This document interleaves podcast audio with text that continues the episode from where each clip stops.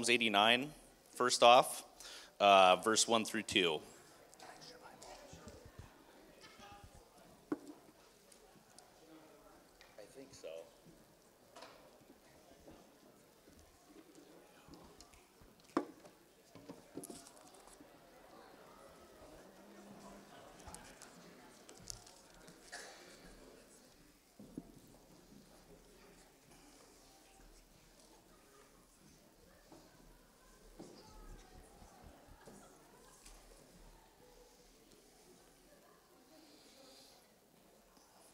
I will sing about the Lord's faithful, faithful love forever. I will proclaim your faithfulness to all generations. In my mouth, with my mouth, for I will declare faithful love is built up forever, you establish your faithfulness in the heavens. I'd like to share a little bit of my testimony with you this morning. Um, I'm on probation right now, and I was on probation up in Columbia County, and uh, a couple weeks ago, I transferred to Clatsop. And I go in there, and I, I meet this lady for the first time, and there was a it was a check-in, and we started talking about everything that I'd been doing, my classes, meetings, and I, I sat there and I, I told this lady that the the classes and the meetings were great but ultimately, what has changed my life was Jesus. And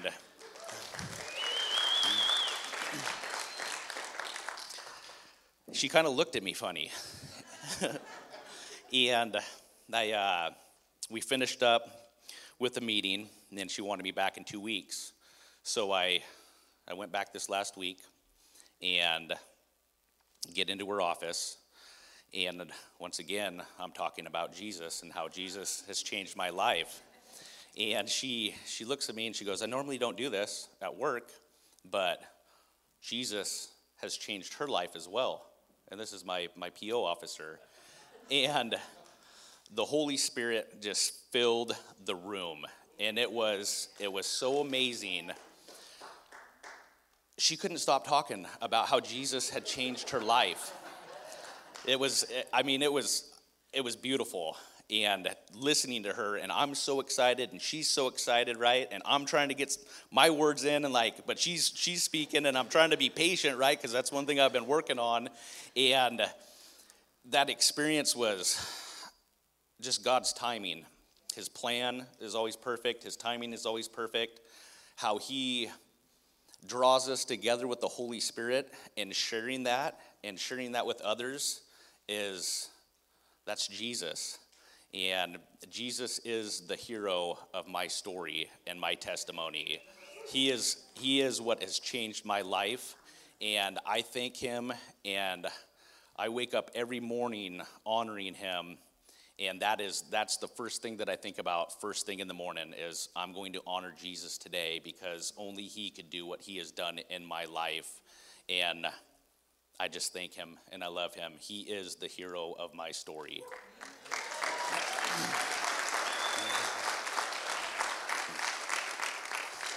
I'd, uh, I'd like to go ahead and pray.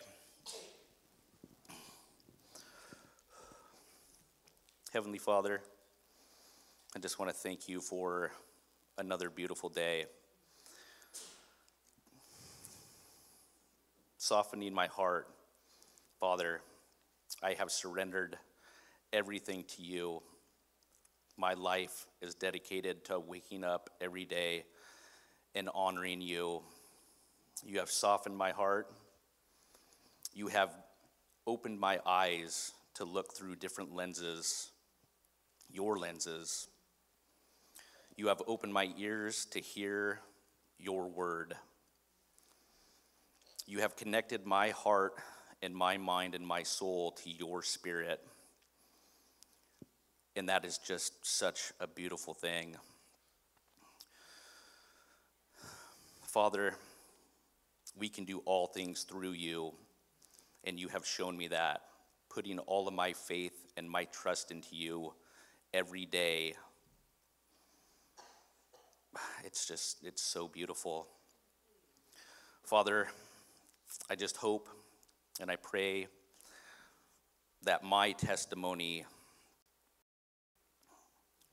and really it's your testimony of what you have done in my life will draw people closer to you. They will surrender those hearts and reach that right hand to yours and to pull you in closer to them. And we are here to honor you today, but we are here to honor you every day. And we just love you and we thank you. In Jesus' name, amen.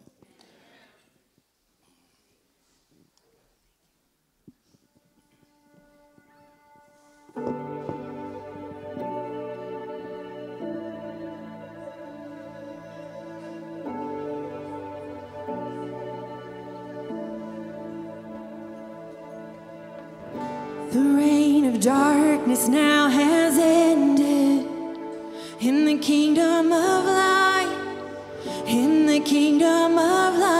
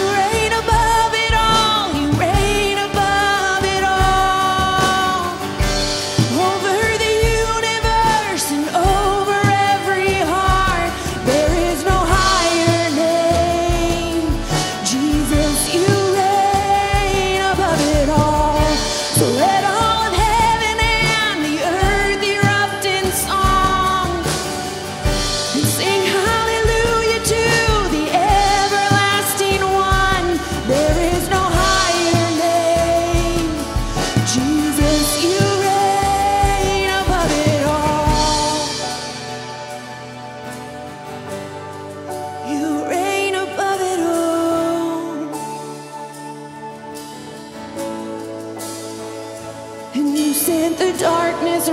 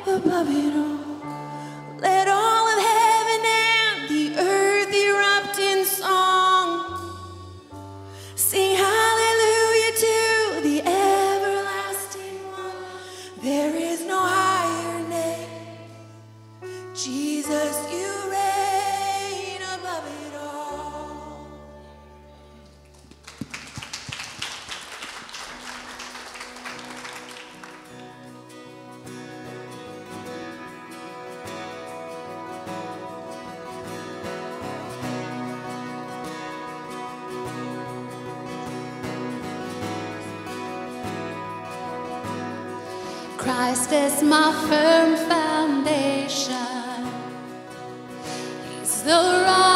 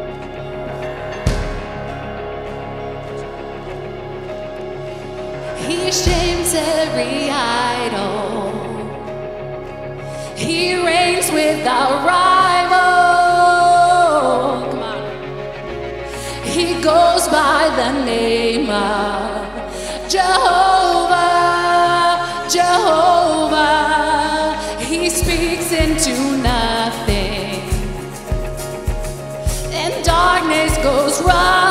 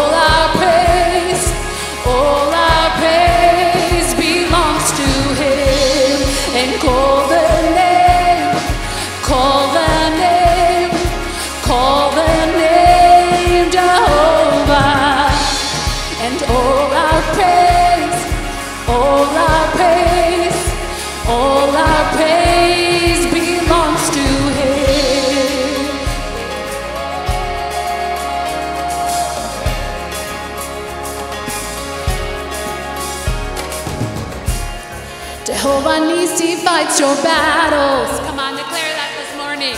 Jehovah Nisi fights your battles. Jehovah Nisi fights your battles. Jehovah Nisi fights your battles. Jehovah Nisi fights your battles. Jehovah Jireh meets your needs. Jehovah Rapha heals your body. Jehovah Shalom be your peace. Jehovah Nisi fights your battle. Jehovah Jireh meets your need. Jehovah Rapha heals your body. Jehovah Shalom be your peace. Fights your battle. Oh. Jehovah Jireh meets your needs. Jehovah Rapha heals your body. Jehovah Shalom be your peace.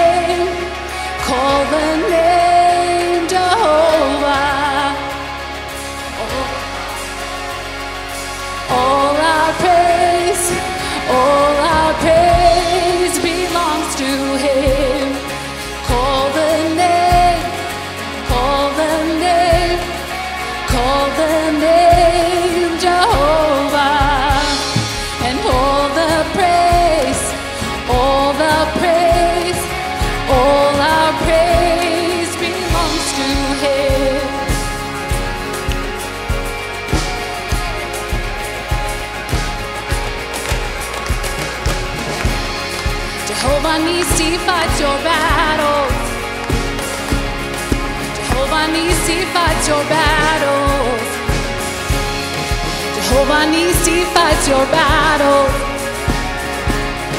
Jehovah Nisi fights your battles. Oh, oh. oh. Jehovah Nisi fights your battles. Jehovah Jireh meets your needs.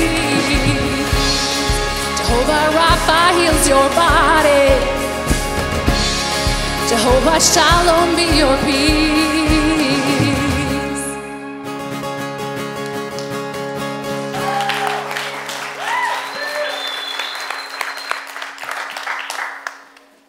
Now we're at my favorite part, the part that makes you all uncomfortable.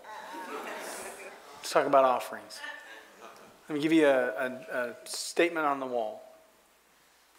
Where's my statement on the wall? There it is. Joy Dawson wrote Disobeying him is the same thing as telling him to hold back all of the blessings that come with obedience and brings all the punishment that comes with disobedience. That's not only stupidity, it's insanity.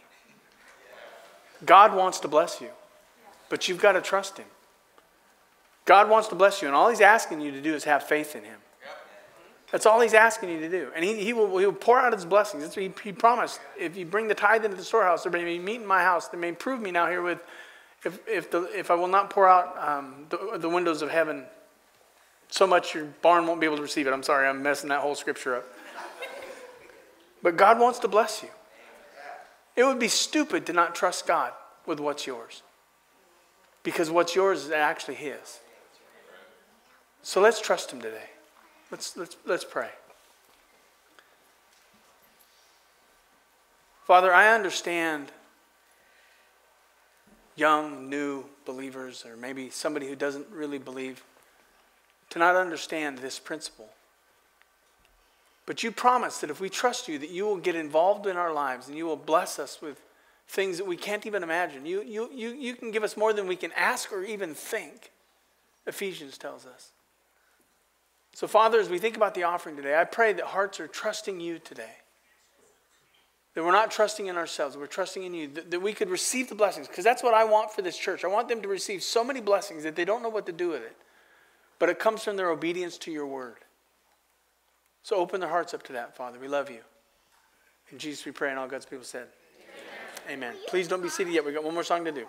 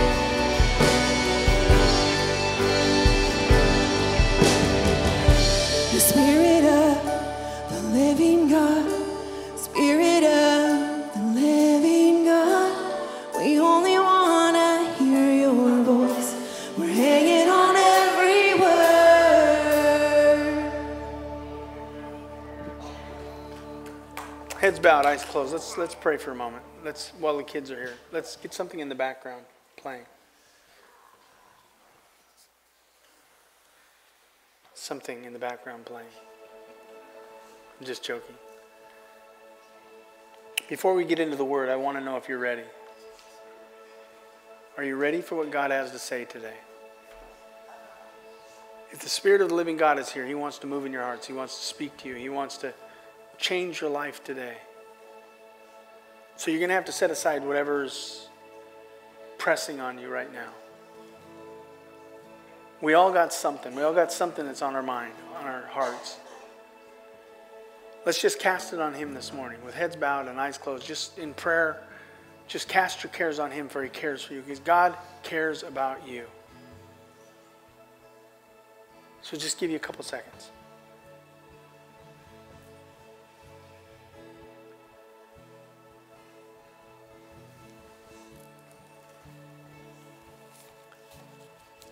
Father, I don't believe the people are here just to hear Andy Roberts speak.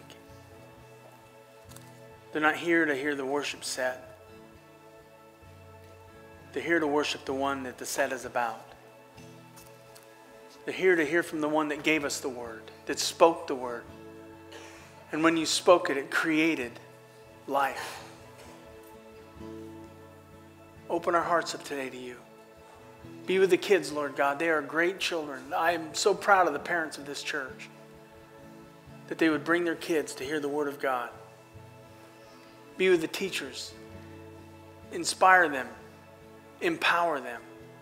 Encourage them as they teach children about Jesus Christ. Father, be with those who are assembled together today, Lord God. Maybe there's somebody that does not know Christ yet.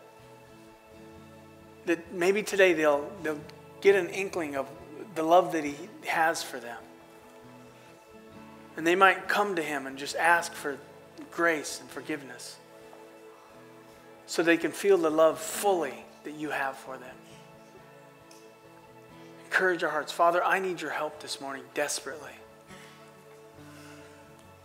I'm an imperfect man who serves a perfect God, and it really shows just how much I need you. So be with us today. Open our hearts.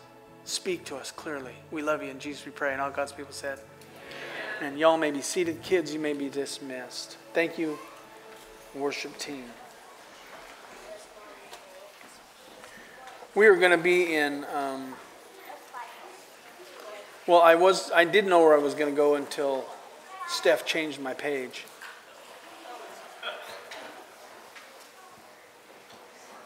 We're going to be in Exodus chapter 3. Um, we have been discussing how to best serve you as a church in our services and outside of the services. And one of the things we came to the conclusion of is we need Pew Bibles. So we're, we're, we were in a wrestling match with, well, actually, others were in a wrestling match with me over what version to use. And so I talked to the elders of the church and I talked to the deacons.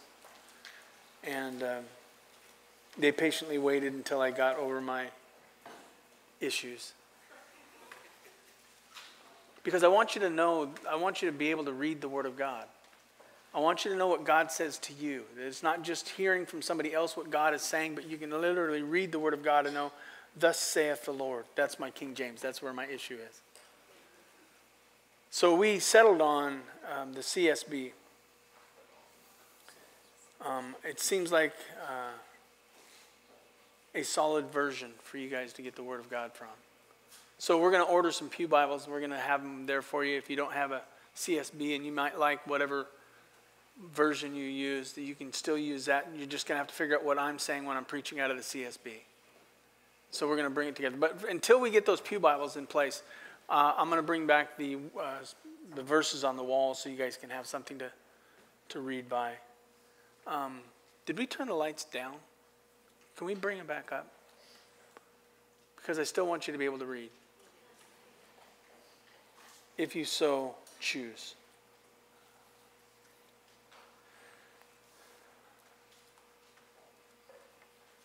There's a parable in Matthew chapter 13.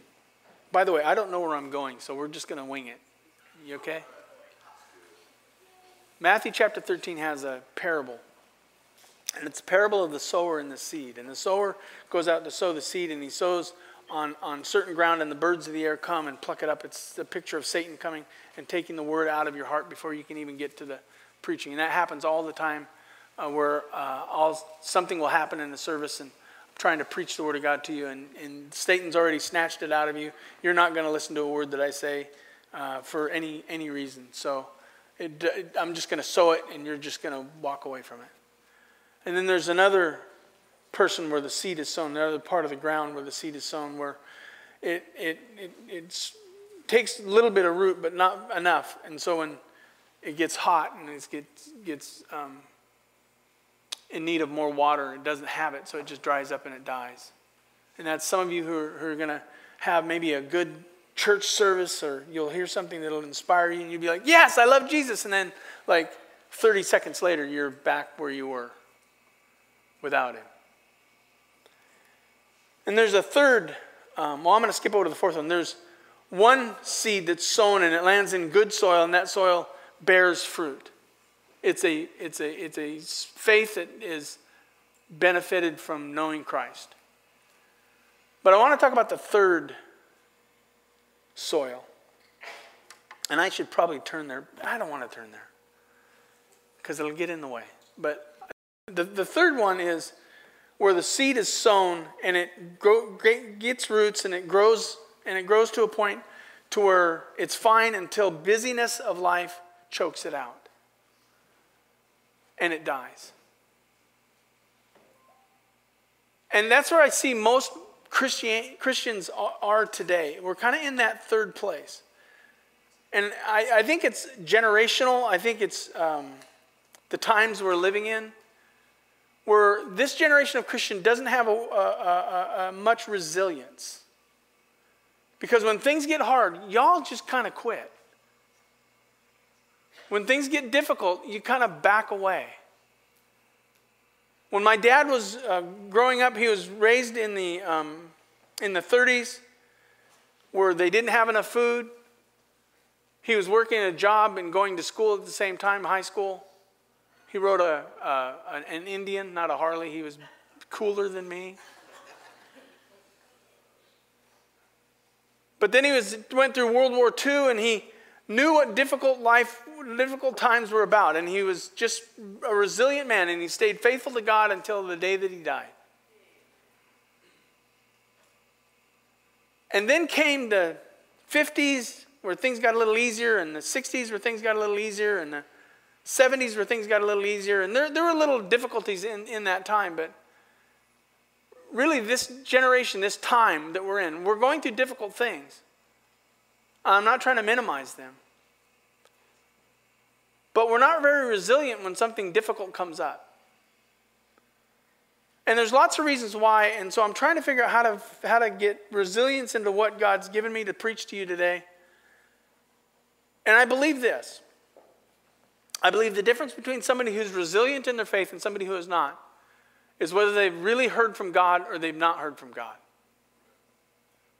I believe if you've actually heard the voice of God and God has spoke to you about your faith and about your life, and you've received that word and you've lived, you start living that word, you're going to find that it doesn't matter what you go through, doesn't matter what storms come, no matter what the waves do, no matter what the wind, how hard the winds blow, your faith is built on Him. Makes me want to sing, My hope is built on nothing less but Jesus' blood and righteousness. I can't remember the rest of it, but I spit that one out. See, you thought my singing was over. My wife's home sick, and so I'm just singing to you now. So I'm just trying to, I, I feel like we are in a season where we need to build up your resilience so that you don't quit. I'm, I'm worried about the teenagers of this day where they're so filled with anxiety and fear that anytime something hard comes up they just they quit. And they don't want to quit. They don't mean to quit but they just don't know what else to do but run. So i don't know if this is a new series. I just know this is what he's saying to me about y'all. And i could be wrong and you could walk out here and say that message was not for me See?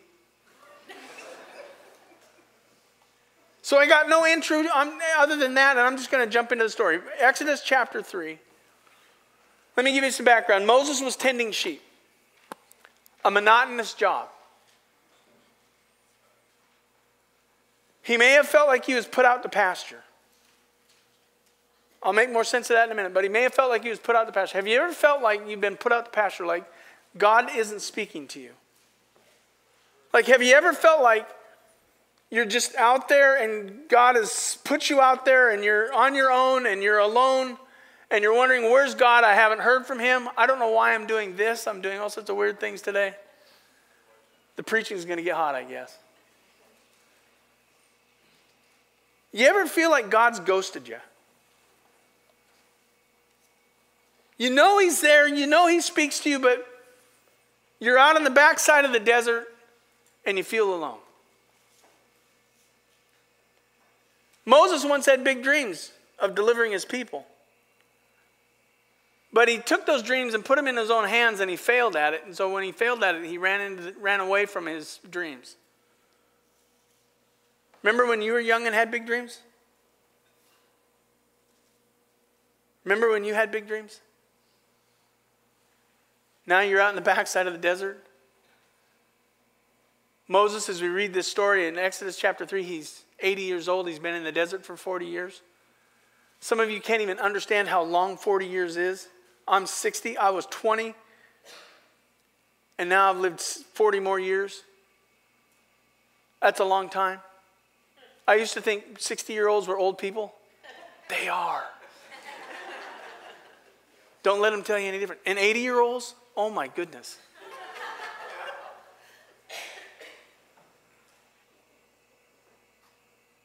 But 40 years he was on the backside of the desert. It's kind of like being raised in Napa.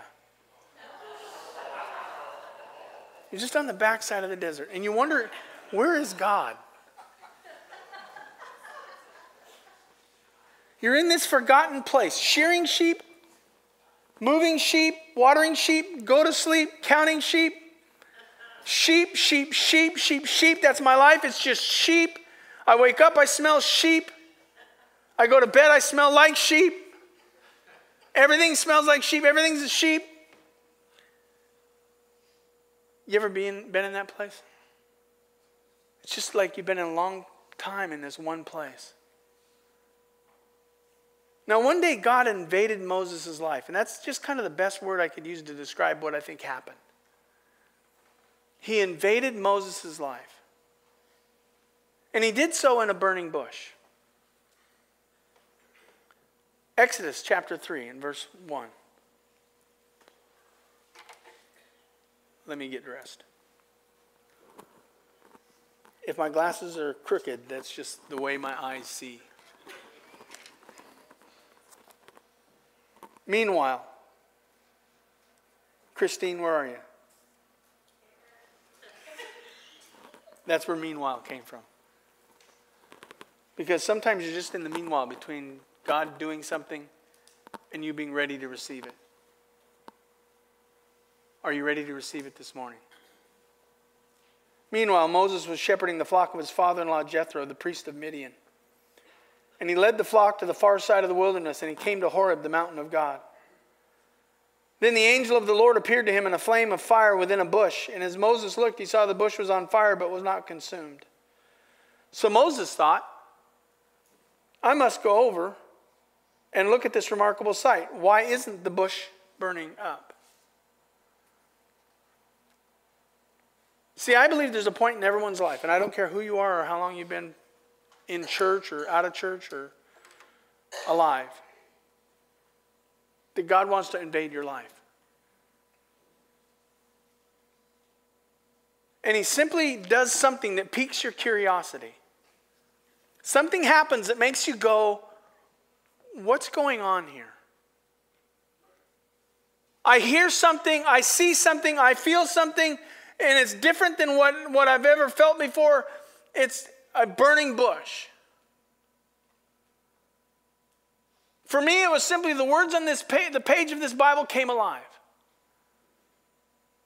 It was as if God was saying the words of God to me personally. It was Joshua chapter 1 and verse 8. This book of the law shall not depart out of thy mouth, but thou shalt meditate therein day and night, that thou mayest observe, uh, may, mayest observe to do according to all that is written therein. For then thou shalt make thy way prosperous, and then thou shalt have good success. And it was like if God said, Andy, I want you to memorize and meditate on this book. And don't do anything that this book doesn't say to do, but do everything this book says to do.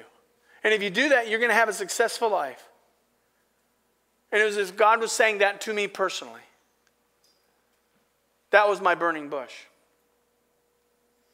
Now, I know this isn't the only way that God burns bushes. Because if you read your Bibles, you learn several things. Sometimes God burns a bush by looking up at the stars of the sky. He said to Abraham, I'm going ha- to have you make, have children that are as many as the stars of the sky. So God took Abraham outside and he said, Look up and look at the stars. So that every day when Moses or, when Abraham woke up and he was questioning whether God had spoke to him, he saw the stars and said, No, God already promised that to me. So God will bring you and point you to the promise. Sometimes it's the urging of the hearts that something heavy is happening, as what happened with Noah. God shows up to Noah and says, It's going to rain. Noah says, What's rain? It's never rained before. He obviously did not live in Astoria, Oregon. I don't know about you, but this is March. This is March. This is March. Rain should stop. Come back again some other day. In November. Or I'll take a December rain. Okay, I'm the only one that's tired of the rain. Amen. Amen. He says, What's rain? And he says, Don't worry about it, it's going to flood. Noah says, What's a flood? Because he'd never experienced a flood before. So Noah, being moved by God that something heavy was happening, he started to obey the word of God and just do what God said because God spoke to him about what was going to happen. Sometimes it's just in the heaviness of what God's saying to you. Sometimes it's in the prayers you pray when you're suffering, like the Apostle Paul. Paul said, I prayed three times that the Lord might take this physical problem away from me. And then Jesus said, Hey, don't worry about it. My grace is sufficient. From my, my, my strength is made perfect in your weakness. And Paul said, I'd rather glory in my pain, my problems, and my struggles, and my difficulties. So that what happened is Paul saw these negatives, the, the, the physical problems, as a positive. Sometimes your trials, sometimes your tribulation are a positive to God. I know you'd rather have somebody else suffer instead of you, but suffering is a part of the Christian life. It's how we glorify God. See, burning bushes happen, but burning bushes' intention, the intention of a burning bush is to get your attention. God will speak to you through something with the intention of getting your attention. You'll be just on the backside and you'll think God's not speaking to you. You think nothing's going on. You've been there 40 years, nothing's happening. And all of a sudden a bush catches on fire and you're like, why is that bush burning but it's not being consumed?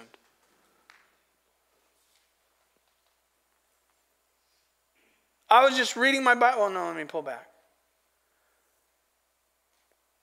When God invaded my life, I was reading my Bible on the floor. I can tell you, I was laying kind of in a two o'clock position, end window, sun was coming out. It was, it was a sunny day in Astoria, Oregon. It was 40 years ago. It, the sun came out 40 years ago, just so you know, just give you, I wanted you to have some hope. It does come out. And then the sliding glass door was right here. The end window was here. Sun was coming through. Sun was coming through. I could feel the warmth. I could feel the heat. It felt so good. I was laying on the floor in my living room, in my family room, in my double wide mobile home. And God spoke to me and said, This book of the law shall not depart out of thy mouth, but thou shalt meditate therein day and night, that thou mayest observe to do according to all that is written therein. For then thou shalt make thy way prosperous, and then thou shalt have good success. I just smashed the Bible.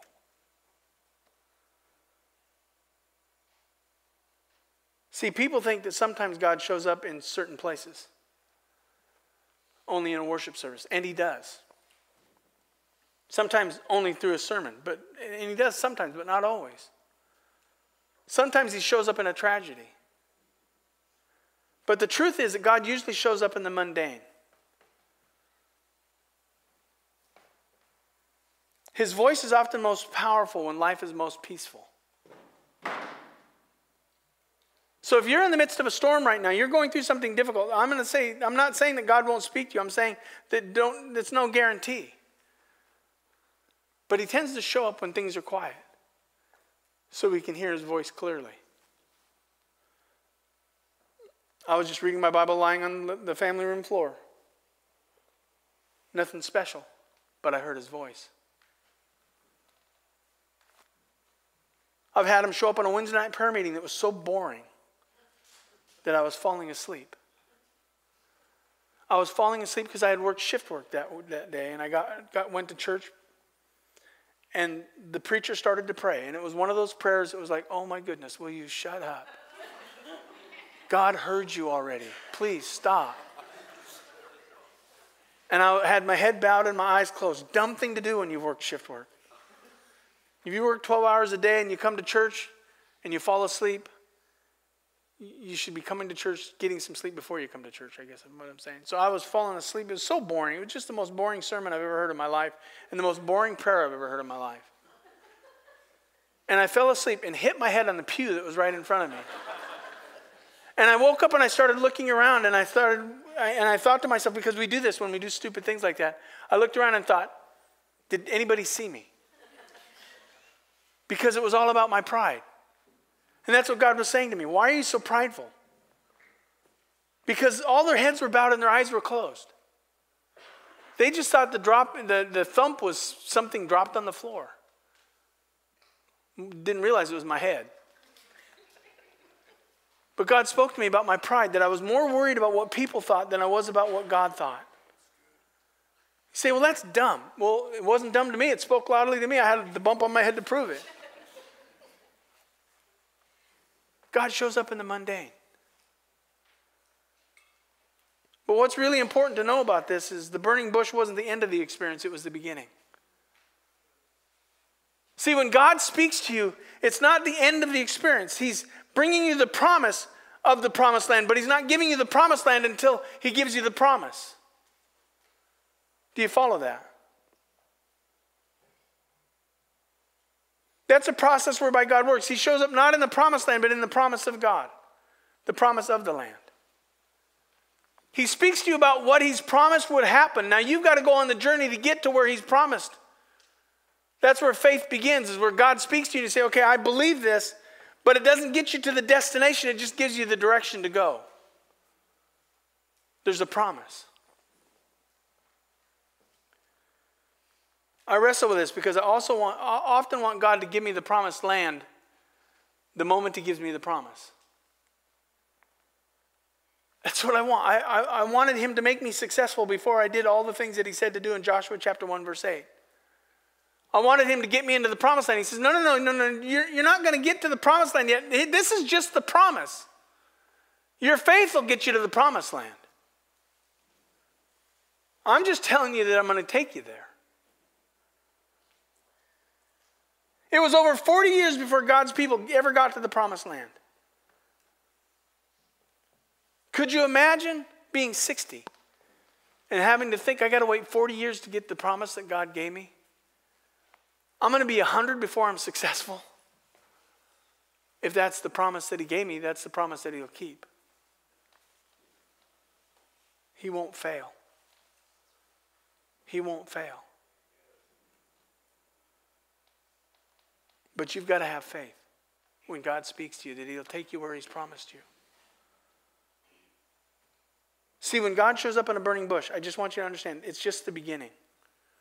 When God speaks to you about something in the future, He hasn't got you there yet, but He's talking to you about it right now. But I will say, I don't want to minimize this because it's holy ground. When the Word of God comes alive to you, when God speaks to you, it, it's holy ground. Exodus 3, 4, and 5. Oops, I can't see. We're, we're going to try. When the Lord saw that he had gone over to look, God called out to him from the bush, Moses, Moses. Here I am, he answered. Do not come closer, he said. Remove the sandals from your feet, for the place where you're standing is holy ground. Now, I'm going to skip the sandals. We'll get back to that in a minute, but I want to talk about the holy ground. This is where we fail because we don't recognize holy moments. God showed up in, in my living room. There was nothing to indicate it was special other than his voice. No angelic choir, no words written in the sky, just no great spiritual discourse. Just God saying, This is for you. Just God saying, This is for you. And there, God brought Moses a promise. The promise was twofold I'm going to free, free my people from what's been binding them. And the second promise was, I'll send you to do that. That's what the conversation was. I'm going to free my people. And you're the one that's going to be sent to free them. Now, God may not be speaking to you in such a dramatic way, maybe not as monumentally.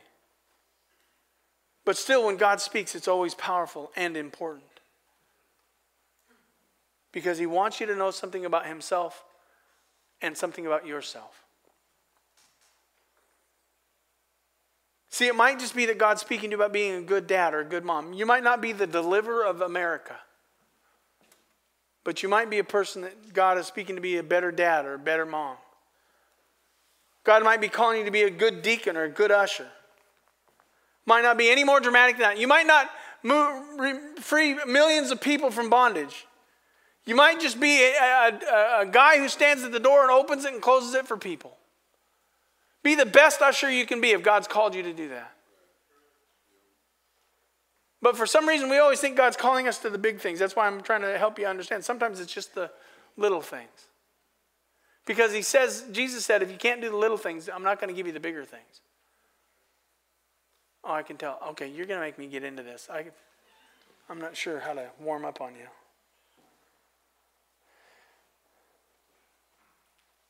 See, just know that these important places are, are important because they're holy ground. This is God speaking to you. Every time the Jews had this kind of experience, and I just want to share this with you, they would build an altar or a monument to that place. And I made a list of monuments in my life where God has spoke to me, and it, the list was long. But I have always tried to make sure that I built a monument there. So when I started to stray, when I start to stray, I can always go back to it. I can go back to that moment where I met with God, where God spoke to me. I, I drive by like a creepy guy, drive by my old mobile home all the time, and I drive really slow. And I just, because God spoke to me there. I always try to have that place. I've got other places in my life. There's a couple that are really important to me. When I start to struggle in my life, I go back to my mother and father's gravestone, headstone. Because on their headstone, uh, the statement is, hands to work, hearts to God. I lost my parents when my dad, I was about 33 when my dad passed. I was about 28 when my mom passed. I haven't had my parents for a long time. And sometimes I just got to go back to that monument where I just need to kind of be resettled and be re encouraged to, to know that I had good parents and they raised me up to trust God. That I'm supposed to work hard and have faith in God. I got another monument just over the hill. His name is, Dale McGinnis's monument, and I go there because he taught me that just stop being a baby and be a man. So every time I start feeling like I'm a wimp and like I'm just kind of whiny and just kind of snivelly, I just go to Dale McGinnis's headstone and I just pray over it, and he, I can still hear his voice He say, "Stop being a baby." We need monuments in our lives. Those sacred places we get to go back to, especially to remember God moments. But we don't build monuments today. We blow past them. And the problem is, is when you start to stray, you've got no place to go back to to remember what it was like.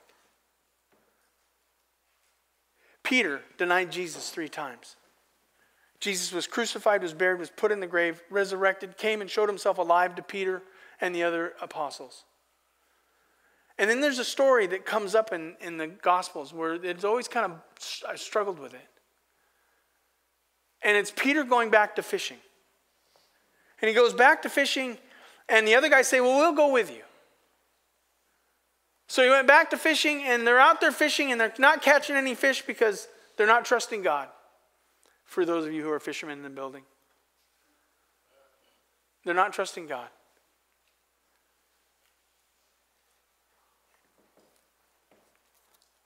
Hang on.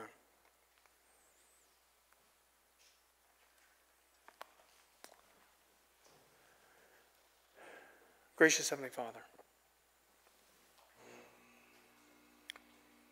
I know you're moving in this moment. I can tell the stirring of the hearts.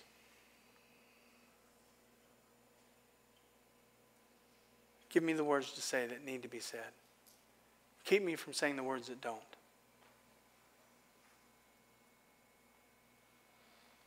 Trying to hear your voice today. Let me speak your words. Jesus, we pray. Amen.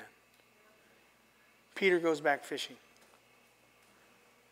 Jesus shows up on the shore and says, Have you caught any fish? Cast your net on the right side and you'll catch. So they cast the net on the right side and they caught fish. And they started putting him in the boat. But before they put him in the boat, Peter saw, saw Jesus and he jumps in the water and swims to shore. Why did Peter go fishing? Because he failed God and he failed Jesus and wanted to go back to that place where he was first called. He wanted to go back to that place where he was first called, where he first heard the voice of Jesus say, Follow me and I'll make you fishers of men. Some of you have places where God has spoke to you, and maybe you need to go back to that place because you've wandered away from it. You've lost the voice of God in your head and in your heart. And you need to go back to that place. If you're new to this, there's going to be monuments that you're going to have to mark. There's monuments you're going to have to say, I remember this and I remember that. And I, I love uh, uh, talking to Steph because Steph has all these monuments in his, in his life where you can go back and say, God spoke to me here, and God spoke to me here, and God spoke to me here. Some of you have been saved a long time and you've forgotten some of your monuments where God spoke to you, which is why you're struggling and straying, which is why when things get hard, you start falling away. There's something else we miss. You see the burning bush, you're standing on holy ground, but then God says, Take off your sandals. Take off your sandals. I've always struggled with the meaning of this. Why take off your sandals? Some say it's to show reverence to God's presence. And that might be true, but taking off, taking off your sandals, I think, is as simple as this this is holy ground. Sit down and stay for a while. See, we're so busy in our life that when God shows up in a burning bush and it's holy ground, we're in such a hurry that we don't stop and just revel in that moment. God's trying to speak to you, God's trying to help you, God's trying to encourage you, but you just won't stop.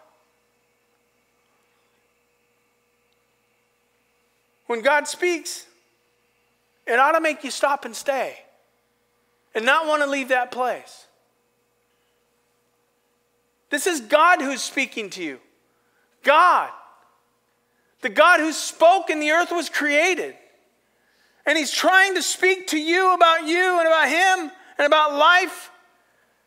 But you're in such a hurry, you don't stop.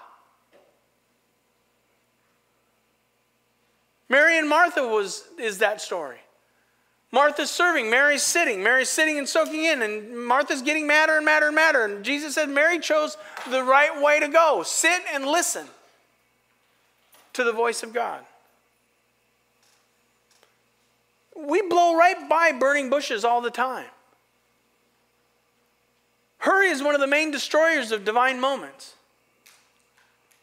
We're so concerned about the routine that we are afraid if we stop for a moment, we'll lose momentum, and we just so we just blow right past God moments.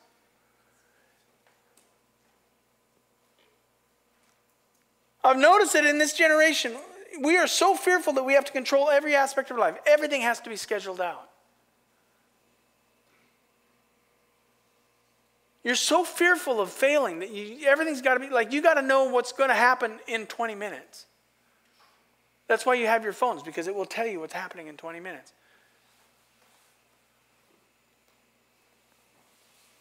My wife and I laugh at this because we're spontaneous people. If you schedule something out for me in June, I'm stressing about June today. And I'm going to dread June because you scheduled something for me. I'm a spontaneous person. If you called me Monday night and said, hey, could you come over Tuesday? I'd be like, if I can do that, I'll do that. And I'm going to be happy to see you. But if you schedule me out months in advance, not going to happen because I'm spontaneous. But some of you, especially this generation, you're so scheduled. Everything has to be scheduled. Even divine moments with God have to be scheduled. Because if Jesus actually showed up your door and knocked on your door and, and you opened up, you'd be unhappy that he showed up without announcing that he was coming.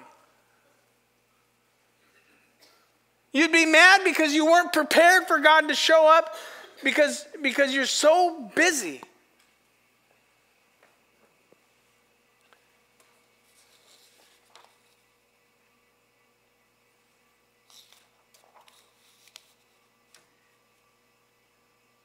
As a new believer, I get routine is necessary. You need to have a routine to stay in the faith.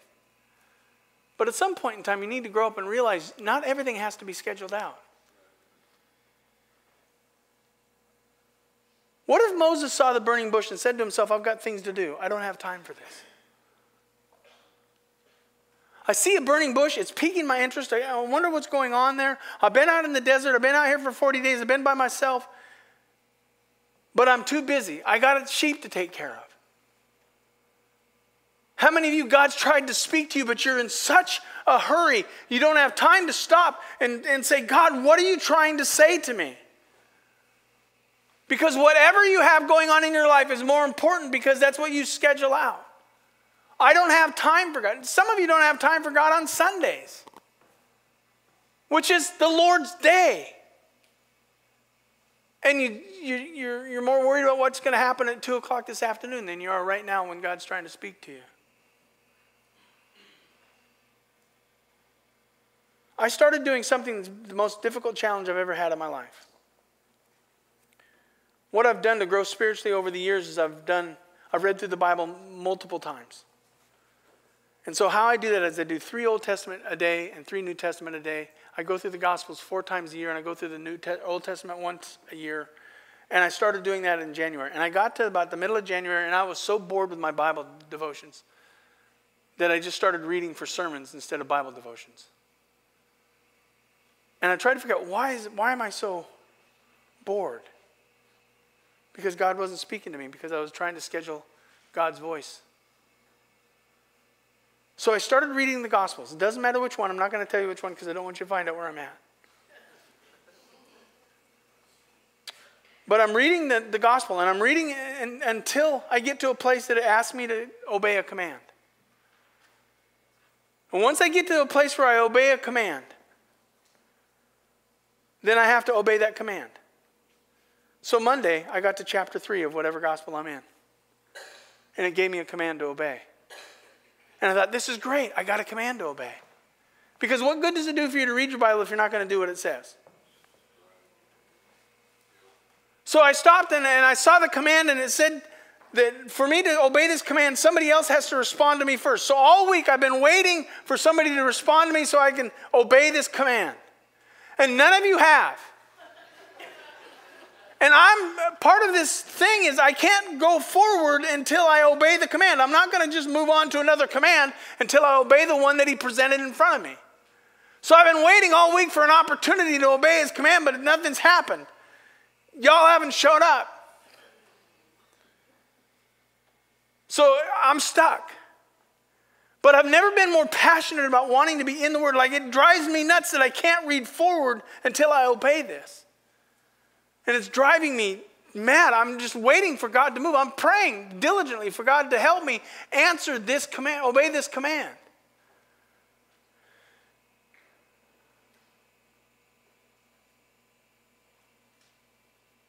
But too often we're just stuck in routine.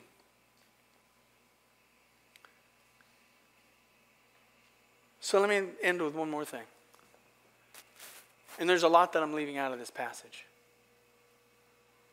Because for God to bring you a burning bush and bring you to holy ground and take off your sandals, you're going to have to obey what he says. So turn to Exodus chapter 4 and verse 1.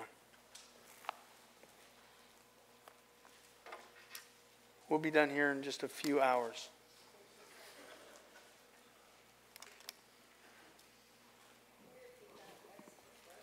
Exodus 4, verse 1. Moses answered, What if they won't believe me and will not obey me, but say, The Lord did not appear to you? Then the Lord asked him, What's that in your hand? A staff, he replied. Throw it on the ground, he said. So Moses threw it on the ground and it became a snake. And he ran from it. Then Moses then the Lord told Moses, stretch out your hand and grab it by the tail. So he stretched out his hand and caught it, and it became like a staff in his hand. This was, this was to take place, he continued, so that they will believe that the Lord, the God of their ancestors, the God of Abraham, the God of Isaac, the God of Jacob, has appeared to you. For a shepherd, a staff is everything. For a shepherd, a staff is everything. He uses it to guide the sheep, it's a weapon to defend the sheep, and it's a walking stick to support himself. Moses was never going to be without his staff, it was his greatest security. It was physically, financially, and because he worked with his father in law, familial important, familially important to him. That staff meant everything to him. It was his greatest security and his greatest identity. As long as he had that staff in his hand, he was a shepherd and he knew who he was and what he was. Without the staff, Moses was right. He was a nobody. This is why he believed he was the wrong guy for God to call in this moment. And that's Exodus chapter 3. Read the rest of that, and you'll find out where he just says, God, I'm the wrong guy.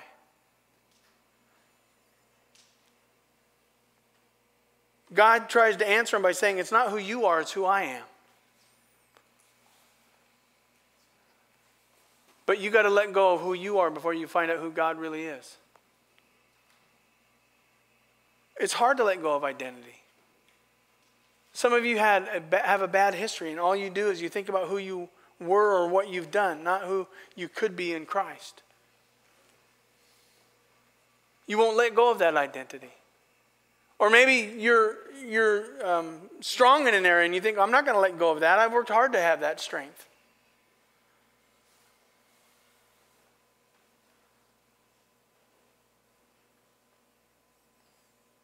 See, without the staff, he didn't know what to do.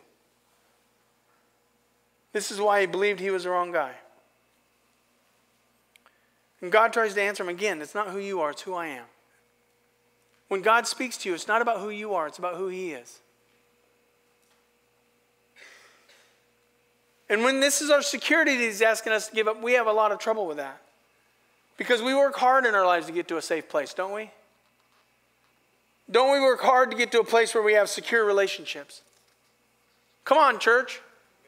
Don't we work hard to be secure in our marriages and in our, with our children and with our parents and with our friends and with our family? We want a secure job. I just want a job that can get me to my retirement so I can retire comfortably and be happy. And I've worked hard at that.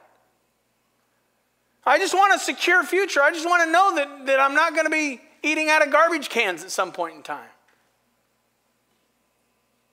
And I want a secure self. I want to be safe within myself. I want to be confident in me.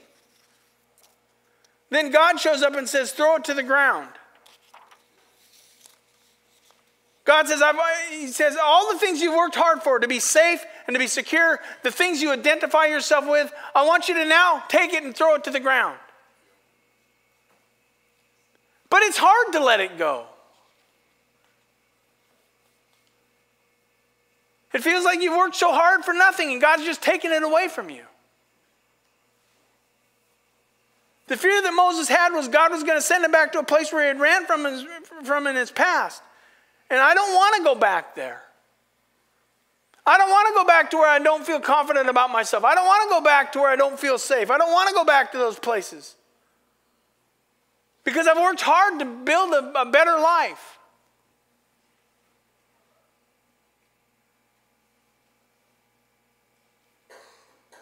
The truth is, Moses didn't really know who he was anyway. And I don't think you know who you are. God does. God knew you in the womb. God knew how important you are. God had plans for you before you were even born. Plans that sin has screwed up. Just like Moses. He was in the backside of the desert because he didn't wait on God to fulfill the plans. He kind of moved ahead of God. As a young man, he thought he was the deliverer of God's people, but in the backside of the desert, he was a protector of the sheep. He had a safe home far from his past. Isn't that what some of you want? Some of you want to move away from Astoria because you think you're going to be better off living somewhere else so you don't have to live with your past. You got to realize I've pastored in my hometown. I pastor people that I've dealt with for years. They've seen me in my perfections and my imperfections. But, I, but there are times, I'd be honest, I, I would like to live somewhere where nobody knows me, where I can just be me.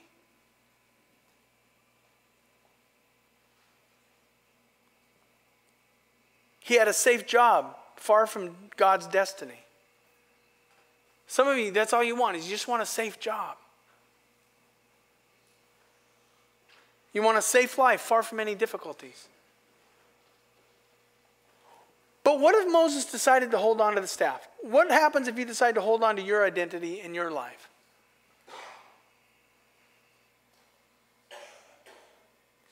I believe he just would have gone back to shepherding. I don't think God's going to be mad because you don't respond to him the way he wants you to. I don't think God's going to be angry because you don't obey him. Because you don't understand. You got to let go of the staff. I don't think God would have punished him. And I don't think God's going to punish you if you don't listen to his voice. I think you'll punish yourself.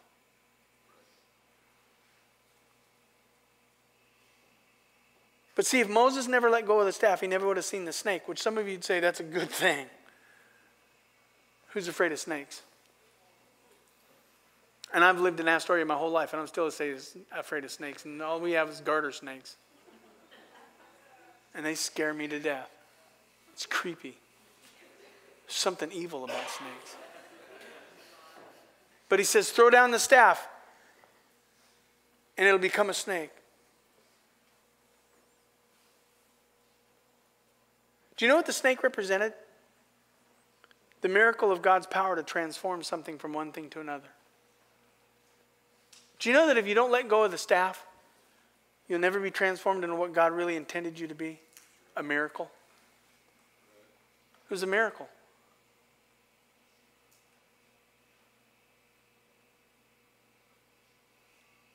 And it represented all the other miracles that God was going to give, give Moses.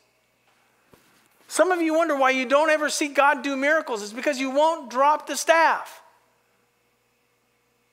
You won't trust Him with your life. You won't put yourself out there and live by faith. And He's calling you to, to do that. He's burning the bush and He's calling out to you. And He says it's holy ground.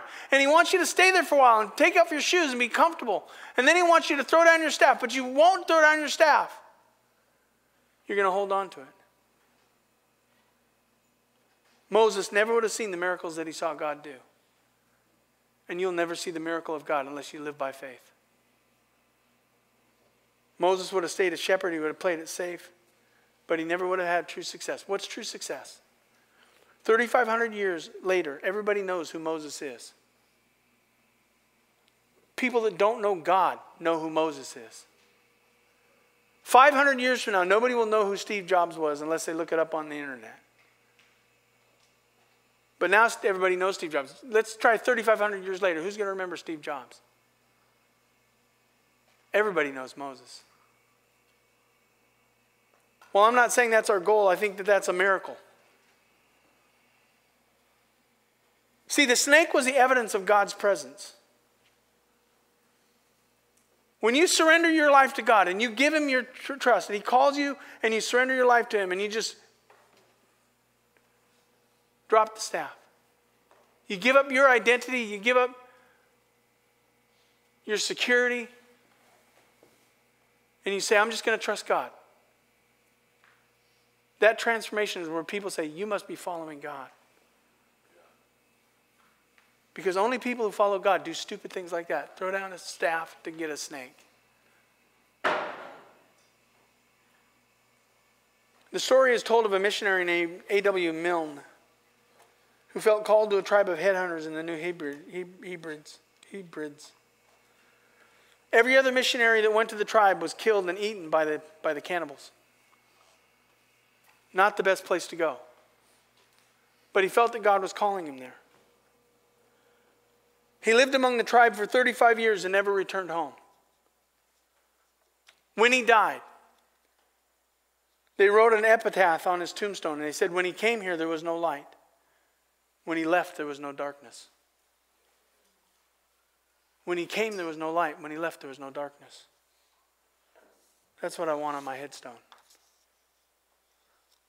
I don't want it just to be that I lived a good life for me. I want it to be that I gave my life for something bigger than me. But that means if God shows up on the backside of the desert called Astoria, or even farther out of the desert, Napa, and he appears in a burning bush and says, Take off your shoes because it's holy ground, and he tells you to throw down your staff, will you? See, I'm 60 and I'm thinking, I'm thinking retirement's just around the corner. Another 20 years and I'll be able to retire. That's all I need. I just need to survive 20 more years. I'll either be dead and gone to heaven, or I'll finally be able to make it.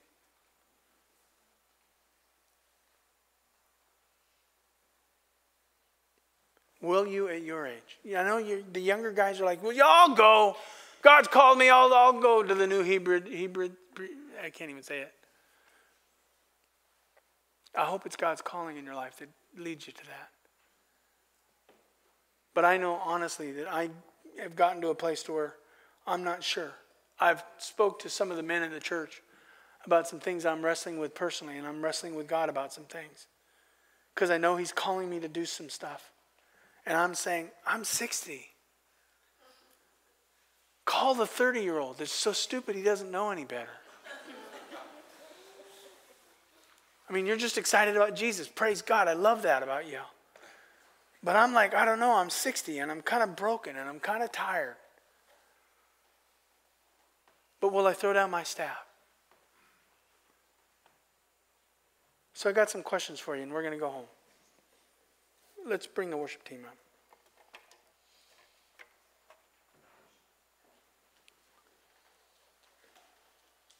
Is where you're at in life really where you ought to be? Is where you are at in life, is it really where you ought to be? You had dreams that became disasters because of your decisions, and you've run to the backside of the desert. Are you where you really ought to be? Have you become so comfortable that maybe you're content without a miracle?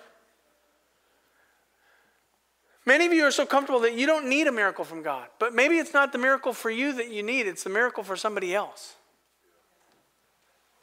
You know, your kids need to see God do miraculous things in your life. God, they need to see you throwing down your staff and God turning it into a snake. They need to see your transformation. It might not be about you, it might be about somebody else. What's the staff you're holding on to that you will not let go? What are you holding on to? Like you say, God, I'll give you this, but I'm not going to give you this. God, I'll give you this because it's easy to give that, but I won't give you that because that's hard.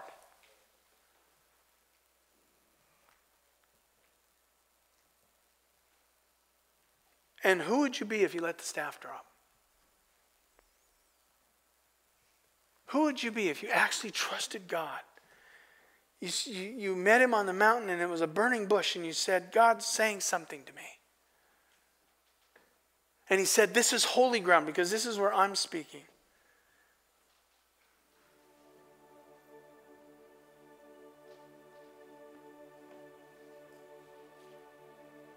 And you stayed there for a while and you heard the voice of God clearly give you a promise to believe. And then he asks you, okay, I'm going to give you this. I'm going to give you this promise, but you've got to drop the staff. Would you? This is crazy. I've worked so hard to get my life to this place, and now God's asking me to drop the staff. No, drop the staff so you can see a miracle. Drop the staff so people can see the miracle of God. Drop the staff so you can see God do something amazing in your life. If there's no miracle, it's because you're going back to your old life and you're hanging on to that staff. You came to Jesus just to be saved from your sins, which is great, don't get me wrong. But there's so much more than just salvation when you follow Jesus Christ as your Savior. There's so much more life. There's so much more love. There's so much more light. There's so many more things He wants to do in your life. But you got to drop the stinking staff. He wants to speak to you. It's holy ground, it's God speaking. He wants you to stay there for a while and just soak in His word. But you got to drop the staff to experience what He has for you. If you don't drop the staff, you never get to the promised land.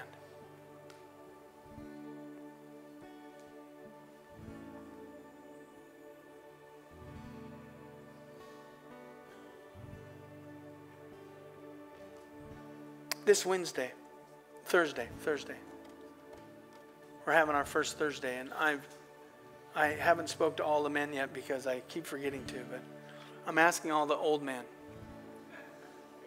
just just a few of the old men, to share their God calling in their life. Because I want you younger generation to hear what what God was saying to them on the mountaintop when they saw the burning bush. And I want you to understand what they did when they hit holy ground, when they when they took off their shoes and they actually soaked in the presence of God.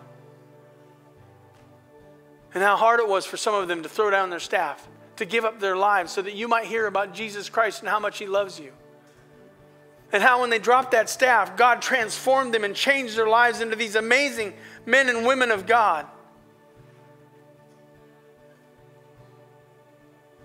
Because I believe there's a generation that if we don't help you guys see this, you won't have the resilience to step into it. We'll just keep sowing seed and you'll just keep taking it in and you'll just keep burning it up.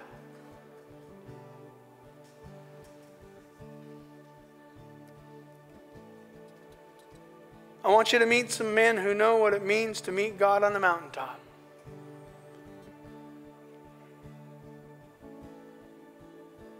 Because God wants to speak to you.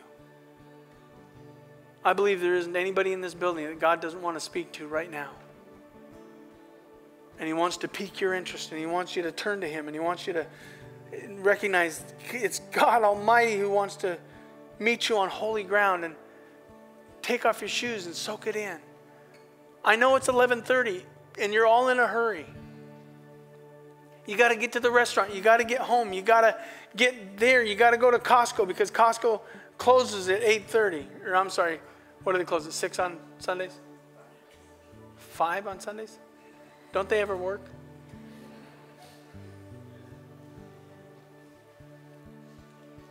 I got a meeting to go to after this. I'm excited about the meeting, but it's not more exciting than meeting with God today. Let's stand.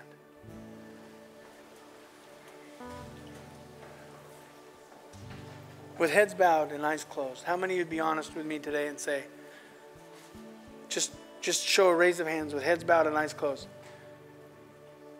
God's been speaking to me on the mountain. Come on. God's been speaking to me on the mountain.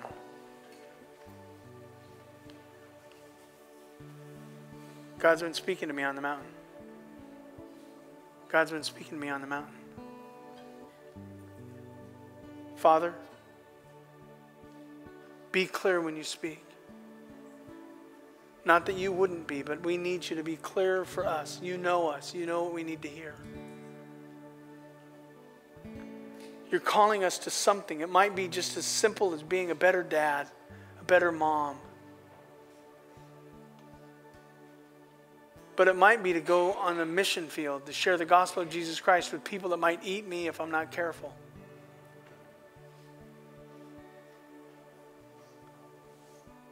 But whatever you have for me, encourage them to throw down their staff. It doesn't matter how old they are, Father. It doesn't matter how long they've been in church. It doesn't matter how long they've been a Christian. What matters is they're hearing from you and they're willing to throw down that staff. To give up their identity and their security that they might be safe with you and be transformed into a, something that they've never imagined a miracle. Father, there's people in this room that need to be transformed into a miracle today.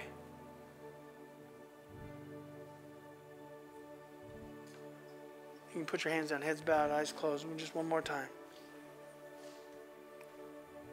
How many, to be honest, would say, and I need, I want God to speak to me. I want to hear His voice. I want to hear His voice. I want to hear His voice. Father, they want to hear you. Speak to them now. Why don't you come to the altar? Throw down your staff. Come on. Come throw down your staff. Come throw down your staff. Just say, Here's my life. Here's my identity. Here's my identity. I'm just throwing it down. Here's my security. Everything that makes me feel safe, I'm going to trust you with because you're speaking to me and you're calling me to something, and I'm going to trust you. So I'm giving up my security. What makes me feel safe, I'm going to trust in you because you're going to make me feel safe, God.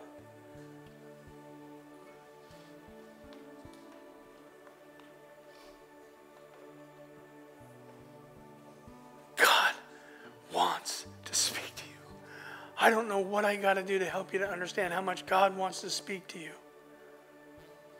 and tell you that He loves you. And that the dream that you had is not dead. He can bring it back to life. And the life that maybe you screwed up because you got ahead of God can be restored and renewed and rebuilt so that you can rejoice in what God has done in your life. This is holy ground today. This is not just another church service. I'm not just playing church today. This is not for your entertainment value because I'm not an entertainer. I'm a preacher of the gospel. I want you to hear from God, not me. I don't want you to hear from Pastor Andy Roberts. I want you to hear from God Almighty Himself.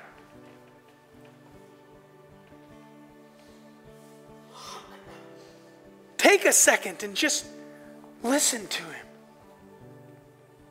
He's crying out, I love you. I love you. I love you. Trust me. Follow me.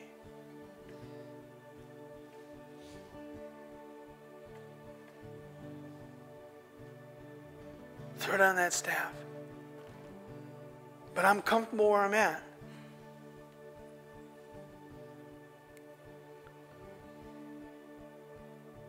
Is that what life's going to be? I was comfortable? Or that I was changed? Jesus Christ has changed so many of you in so many ways.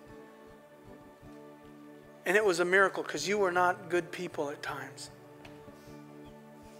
But you trusted Christ and you laid down your staff and you gave him your identity and you gave him your security and he saved you from your sins.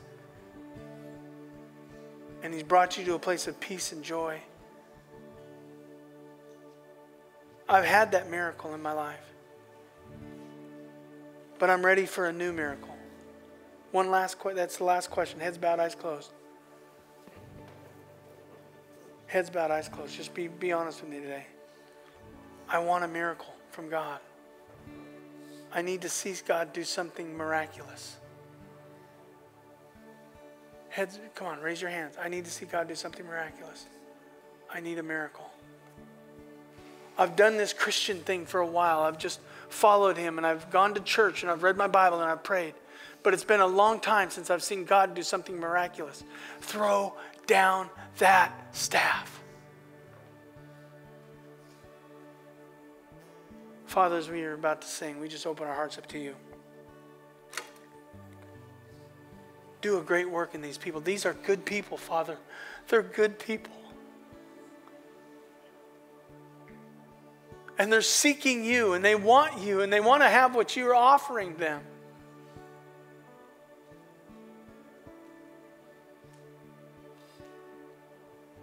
Burn the bush. Burn the bush.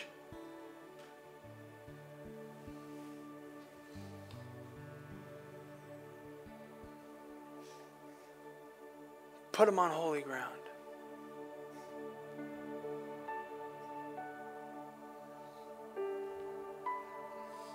Move in our hearts. Let's sing. Spirit of the living God, Spirit of the living God.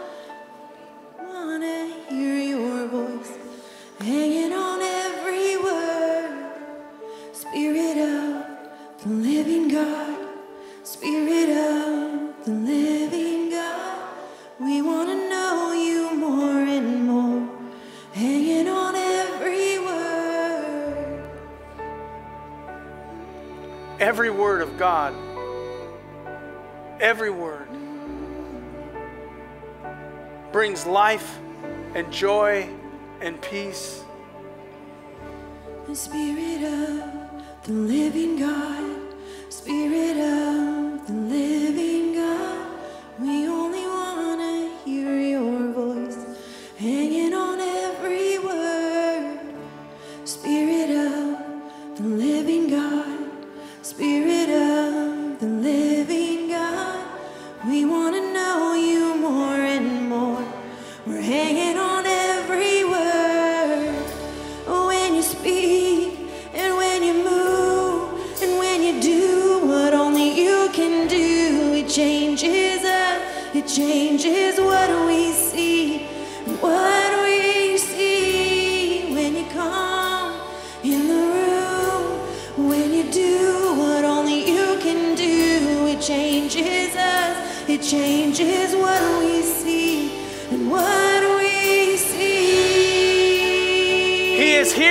to speak to you. He is here.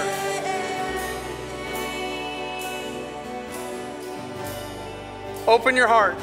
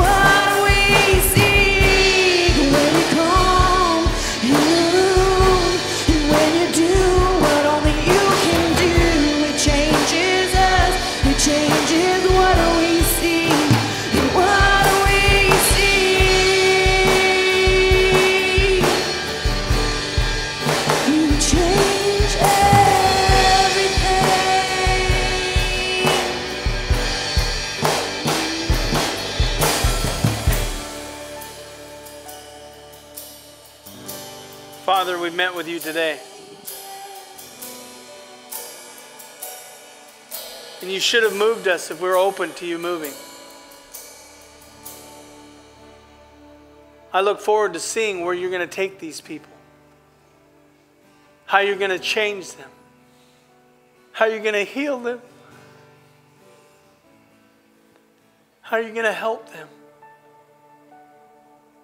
how they're going to change the backside of the desert, how they're going to come to the promised land and bring their families with them.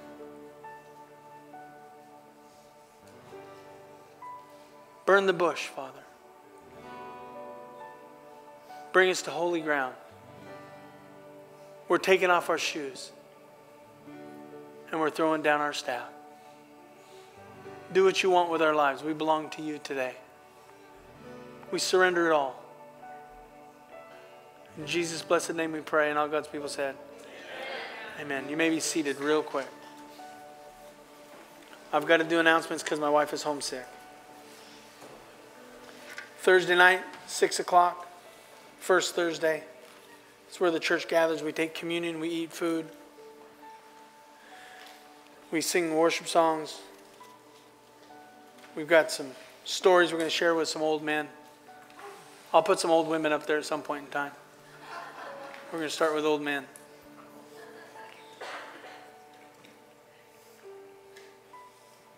That's all I want to share today. Easter's coming.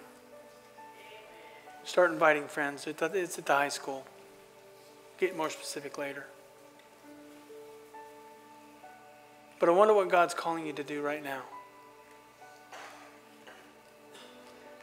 What's the promise that He's giving you that's, that's going to lead to the promised land?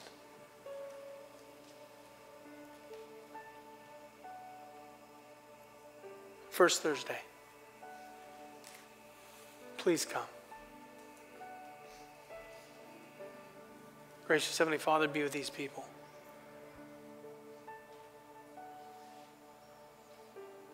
Make them a miracle. Show the world that you are alive and you are real through our willingness to surrender our lives to you. Father, be with those that are online. I don't want to forget them. Sometimes I feel like I forget them and I don't mean to. They're a blessing to this church. Encourage them online. But bring them to church someday. That way they can be with us. They need to see how amazing these people are.